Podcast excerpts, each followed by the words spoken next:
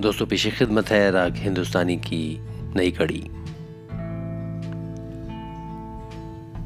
बीड़ी जले गाना अभी अभी समाप्त हुआ था और इसके बाद वाला अंग्रेज़ी गीत जो बजा, उसमें नायक अपनी प्रेमिका से सड़क पर और फिर डांस फ्लोर पर चुंबन की प्राप्ति की मार्मिक याचना कर रहा था।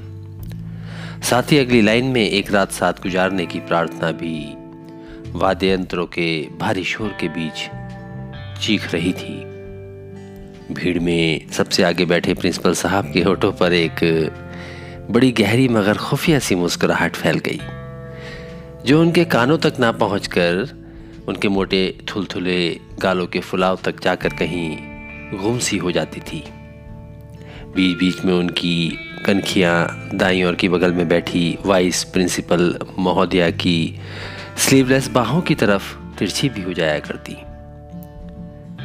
खुले आसमान के नीचे बने एम्फी थिएटर के मंच पर कक्षा नौ और दस के लगभग जवान हो चुके विद्यार्थी जोड़े के रूप में थिरक रहे थे। मनी मन प्रिंसिपल साहब ने अपनी डांस टीचर को सराहा और सराहना वाजिब भी थी क्योंकि जिस मादकता के साथ कन्या विद्यार्थी और जिस बेहयाई के साथ बालक विद्यार्थी पेशेवर मॉडलों की तरह हाथों में हाथ डालकर रैंप पर कैटवॉक करते हुए मटक रहे थे। वो वाकई उस अंग्रेज़ी गाने के शोर में बड़ी मादकता खोल रहा था। शाम सुहानी हो चली थी। ठंडी ठंडी हवा बह रही थी, जो मई की झुलसा देने वाली गर्मी भरे दिन के बाद सुकून के साथ जिस्मों से पसीना सुखा रही थी। दर्शकों में सारे विद्यार्थी व उनके अभिभावक गण शर्मा जी व मिसेस शर्मा तथा टीचिंग स्टाफ इत्यादि तो था ही। थिएटर की ऊपरी और आखिरी सीढ़ियों पर खड़े चपरासी, माली, बसों के ड्राइवर और कंडक्टर वगैरह भी इस फिल्मी माहौल का पूरा मज़ा ले रहे थे।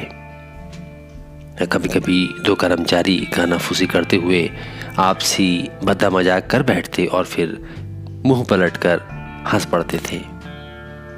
अलबत्ता शिक्षकगण और विशेषकर विद्यालय परिसर में रिहाइश करने वाले शिक्षक, जो कि मुफ़्त आवास व भोजन की कीमत जाने अनजाने कई गुना और नाना प्रकार के कार्य करके चुका रहे थे, वो दिन भर बच्चों के दिलों में मस्ती घोलने का कार्य करते करते थक चुके थे।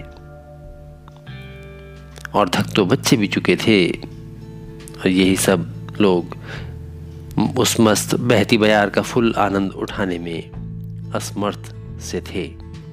फिर भी कुल मिलाकर उनकी पिछले तमाम दिनों की मेहनत ने माहौल काफ़ी रंगीन बना दिया था। इसका पढ़ाई लिखाई से कुछ लेना देना तो ना था, मगर वो तो वैसे भी प्राय ठप सी ही रहती थी। लेकिन सरदार जी का पढ़ाई से ज़्यादा विश्वास बेहतर मार्केटिंग और चमक दमक पर था। अब उनकी अब तक की कामयाबी का राज ही यही था कि वो ग्राहकों की पसंद के अनुसार माल परोसते थे। और इसकी वजह यह थी कि उनके पुरखों के किसी ज़माने में जो अब पाकिस्तान में था, वहाँ पे कपड़े और मिठाई की दुकान थी। स्कूल इन्हीं सरदार जी का था। कई धंधों की कामयाबी के बाद सरदार जी ने इस बार बड़ा दांव खेला था। लगभग साठ, सत्तर करोड़ रुपए लगाकर एक दिलकश जगह पर पेड़ों और फूलों की प्राकृतिक सुंदरता का चतुराई से इस्तेमाल करते हुए एक बड़ा और काफ़ी फैलाव लिए हुए विद्यालय खड़ा किया गया था, जो कि अंतर्राष्ट्रीय सुविधाओं से लैस था। पास बहने वाली नदी के तट ने खेल के मैदान उपलब्ध करा दिए थे, और वो भी बिल्कुल मुफ़्त। बेशक काफ़ी रकम पटवारी से लेकर ज़िले के बड़े अधिकारियों तक गैर आधिकारिक फ़ीस के रूप में गई थी, मगर फिर भी सौदा बड़ा सस्ता पड़ गया था।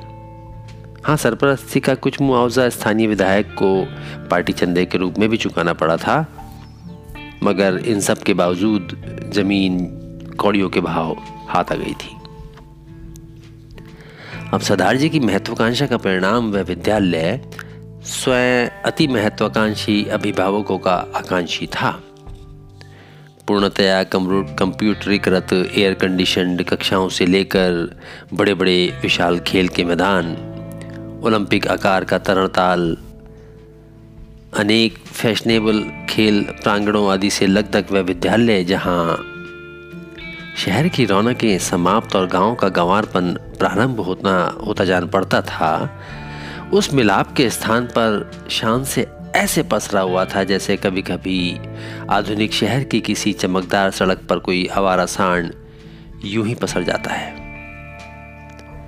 सरदार जी की कामयाबी के कुछ सिद्धांत थे, जो कि उनके बाकी धंधों की तरह विद्यालय वाले धंधे पर भी उतनी ही कामयाबी से लागू होते थे और उनमें से कुछ महत्वपूर्ण कायदे यूँ थे कि सरदार जी स्वयं तो मेहनत मजदूरी से बने आदमी थे, इसलिए अपने शिक्षकों में वे सदा एक सस्ता मजबूर तलाशते थे, जो पढ़ाई लिखाई में तो भले ही हल्का हो, परंतु कम पैसों में पंद्रह सोलह घंटे हाड़ तोड़ मेहनत करके चार आदमियों का काम अकेले करने की कुवत अवश्य रखता हो।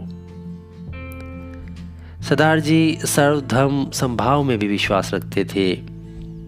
तो जो कोई अभिभावक उनकी मोटी फ़ीस को भरने में सक्षम नज़र आता, उसके बालक का दाखिला विद्यालय में कुछ फर्जी मुश्किलों के बाद पक्का रहता। सरदार जी के अनुसार आवासीय विद्यार्थियों पर विद्यालय प्रबंधन की अनुकंपा और दैनिक विद्यार्थियों पर किए जाने वाले परिश्रम का अनुपात उनके अभिभावकों द्वारा भरी जाने वाली फ़ीस के अनुसार तय होता था। उनका सिद्धांत था कि जो व्यक्ति जितनी रकम खर्च करता है, उसका बच्चा उतनी ही शिक्षा व मौके पाने का अधिकारी होता है।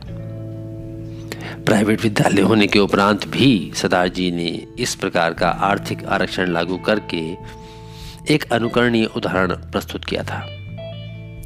अब इस पर कोई वास्तविक प्रतिभाशाली विद्यार्थी न्याय पाने से वंचित अगर हो भी जाता तो फिर सरदार जी को ही क्या दोष देना? समस्त महान राष्ट्र इसी फार्मूले पर बड़ी शान से 21वीं सदी में बड़ा चला जा रहा था। सरदार जी को भरपूर इल्म था कि जो दिखता है, वही बिकता भी है। लिहाजा विद्यालय परिसर में पूरे एक दर्जन मालियों की एक समान हरी वर्दी पहने फौज तैयार की गई थी। इसके विपरीत विद्यालय में शिक्षक गण संख्या में आवश्यकता से कम थे। वैसे भी एक माली का वेतन, एक शिक्षक के वेतन से एक चौथाई बढ़ था। अधिकतर अभिभावकों की सपनीली आँखें चमचमाते स्वागत कक्ष में सूक्ष्म वस्त्र धारण किए व फर्राटेदार अंग्रेज़ी में गिटपिटाती स्वागत सुंदरी के आगे वैसे ही फैल जाती। जैसे कोई खाते पीते घर का बच्चा किसी आलिशान खिलौने की दुकान में फैल जाता है। इसी प्रकार एक फर्जी रेटिंग जारी करने वाली कंपनी से देश के प्रथम पाँच बेहतरीन विद्यालयों में से एक विद्यालय सरदार जी का भी था। ऐसा सर्टिफिकेट भी खरीद लिया गया था। सूट बूट पहन कर दिखते सरदार जी कुछ महत्वपूर्ण से नज़र आने वाले प्राणियों से किसी स्टेज पर पुरस्कार प्राप्त करते हुए स्वागत कक्ष में प्रवेश करने वाले अभिभावकों को सर्वप्रथम दिखाई पड़ते थे। यह आदमकद जगमगाता विज्ञापन। कुछ इस प्रकार से स्वागत कक्ष में सजाया गया था। उधर रेटिंग जारी करने वाली कंपनी के पास सैकड़ों मापदंड थे। ठीक वैसे ही जैसे एक नौकरशाह के पास रुपए कमाने के ढेरों तरीके होते हैं। अलग अलग पैमानों की कसौटी पर सभी रेटिंग खरीदने वाले विद्यालयों को कुछ इस प्रकार कसा जाता कि उनमें से हर एक को देश में प्रथम पाँच पायदानों में से किसी एक पर विराजमान होने का सर्टिफिकेट उनके द्वारा चुकाई गई रकम के अनुसार मिल जाता था।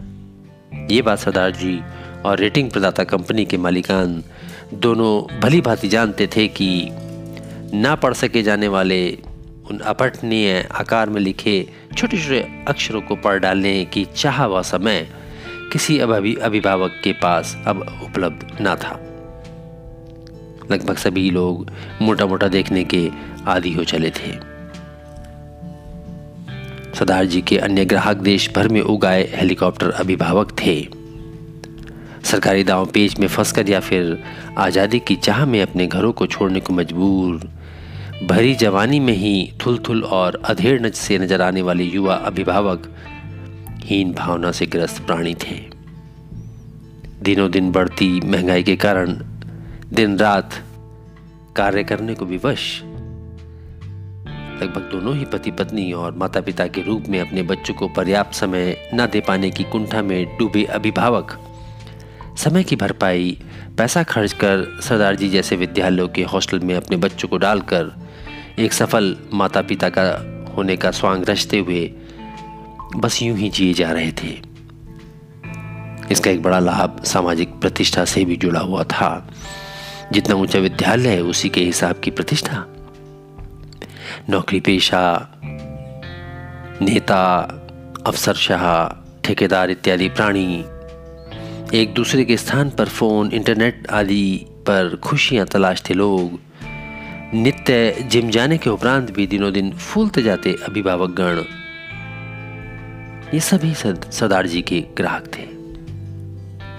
अपनी जिम्मेदारियों को पूरा कर पाने में असमर्थ, अथवा बच्चों को अपनी आज़ादी में खलल समझते अभिभावक मानो सरदार जी को अपना कर्तव्य आउटसोर्स कर रहे थे। और चमक दमक की दुनिया में सरदार जी जैसे दिखावे से लगभग लोग ही सफलता का भरे आए थे। देश भर के अभिभावकों में अपने बच्चों को कुछ अलग सा बनाने की जिद सी थी। हर किसी का ये मानना था कि उनका बच्चा कुछ विशिष्ट है। वो चुपके चुपके ही अपने बच्चों को बाकी सभी बच्चों से बेहतर बनाने की जुगत में लगे रहते। मगर अक्सर नवीन विचारों के अभिभाव में, नवीन विचारों के अभाव में भेड़चाल का शिकार होकर एक दूसरे की नकल करते पाए जाते। सरदार जी का विद्यालय कभी बंद न होने वाली मशीन की तरह था। वे अभिभावकों के बीच मची होड़ को भली भांति समझते और उसका पूरा लाभ उठाते। इस कारण बच्चों के लिए छुट्टियाँ मर सी गई थी। गर्मी की छुट्टियों में समर कैंप और सर्दी की छुट्टियों में विंटर कैंप का चलन सरदार जी ने वैसे ही पकड़ लिया था जैसे कोई बगुला झपट कर चोच में कोई कीड़े को पकड़ लेता है। वैसे भी फंसे होने पर सरदार जी का दिमाग चीते की तेज़ी से दौड़ता था। एक दिन हाई स्कूल और इंटरमीडिएट के बच्चों को डॉक्टर और इंजीनियर बनाने का सपना बेचने वाले एक कोचिंग सेंटर का मालिक सरदार जी के पास बड़े फ़ायदे का सौदा लेकर आया। उसका धंधा इस लालच पट्टी का था कि कोई भी अभिभावक अपने बच्चों को डॉक्टर इंजीनियर सीए पायलट या फिर कलेक्टर से कम न बनाना चाहता था। जिसके दिल में जितने अधिक अभिमान होते, उसकी जेब उतनी ही ढीली भी होती।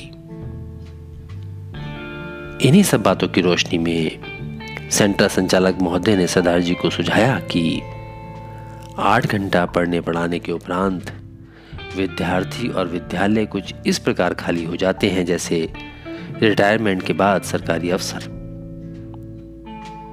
यदि इसका लाभ उठाते हुए विद्यालय की छुट्टी के होने के बाद उन्हीं कक्षाओं में अतिरिक्त कोचिंग का प्रावधान कर दिया जाए तो परिणाम स्वरूप दोनों पार्टियों की बल्ले बल्ले हो सकती है। इस कार्य के सफल क्रियान्वयन के लिए कोचिंग सेंटर वाले ने दो वर्ष के विशिष्ट कोचिंग कोर्स तैयार किए थे, जिससे कि होनहार बालक और बालिकाएँ दसवीं कक्षा के तुरंत बाद प्रारंभ करके बारहवीं कक्षा पास करने तक अपने अपने अभिभावकों को की पसंद की प्रवेश परीक्षा उत्तीर्ण कर अपने परिवार का नाम चाइनीज़ झालरों की तरह झिलमिला सकते थे। तरकीब बुरी ना थी, मगर सरदार जी ने इसमें भी सुधार की गुंजाइश निकाल ली। उन्होंने सुझाव दिया कि यह कार्य यदि दसवीं कक्षा के स्थान पर आठवीं कक्षा से ही प्रारंभ किया जाए तो विद्यार्थी को तैयारी के चार साल मिलते थे, जो कि दो साल से दुगने थे, यानी सफलता की दुगनी संभावना है।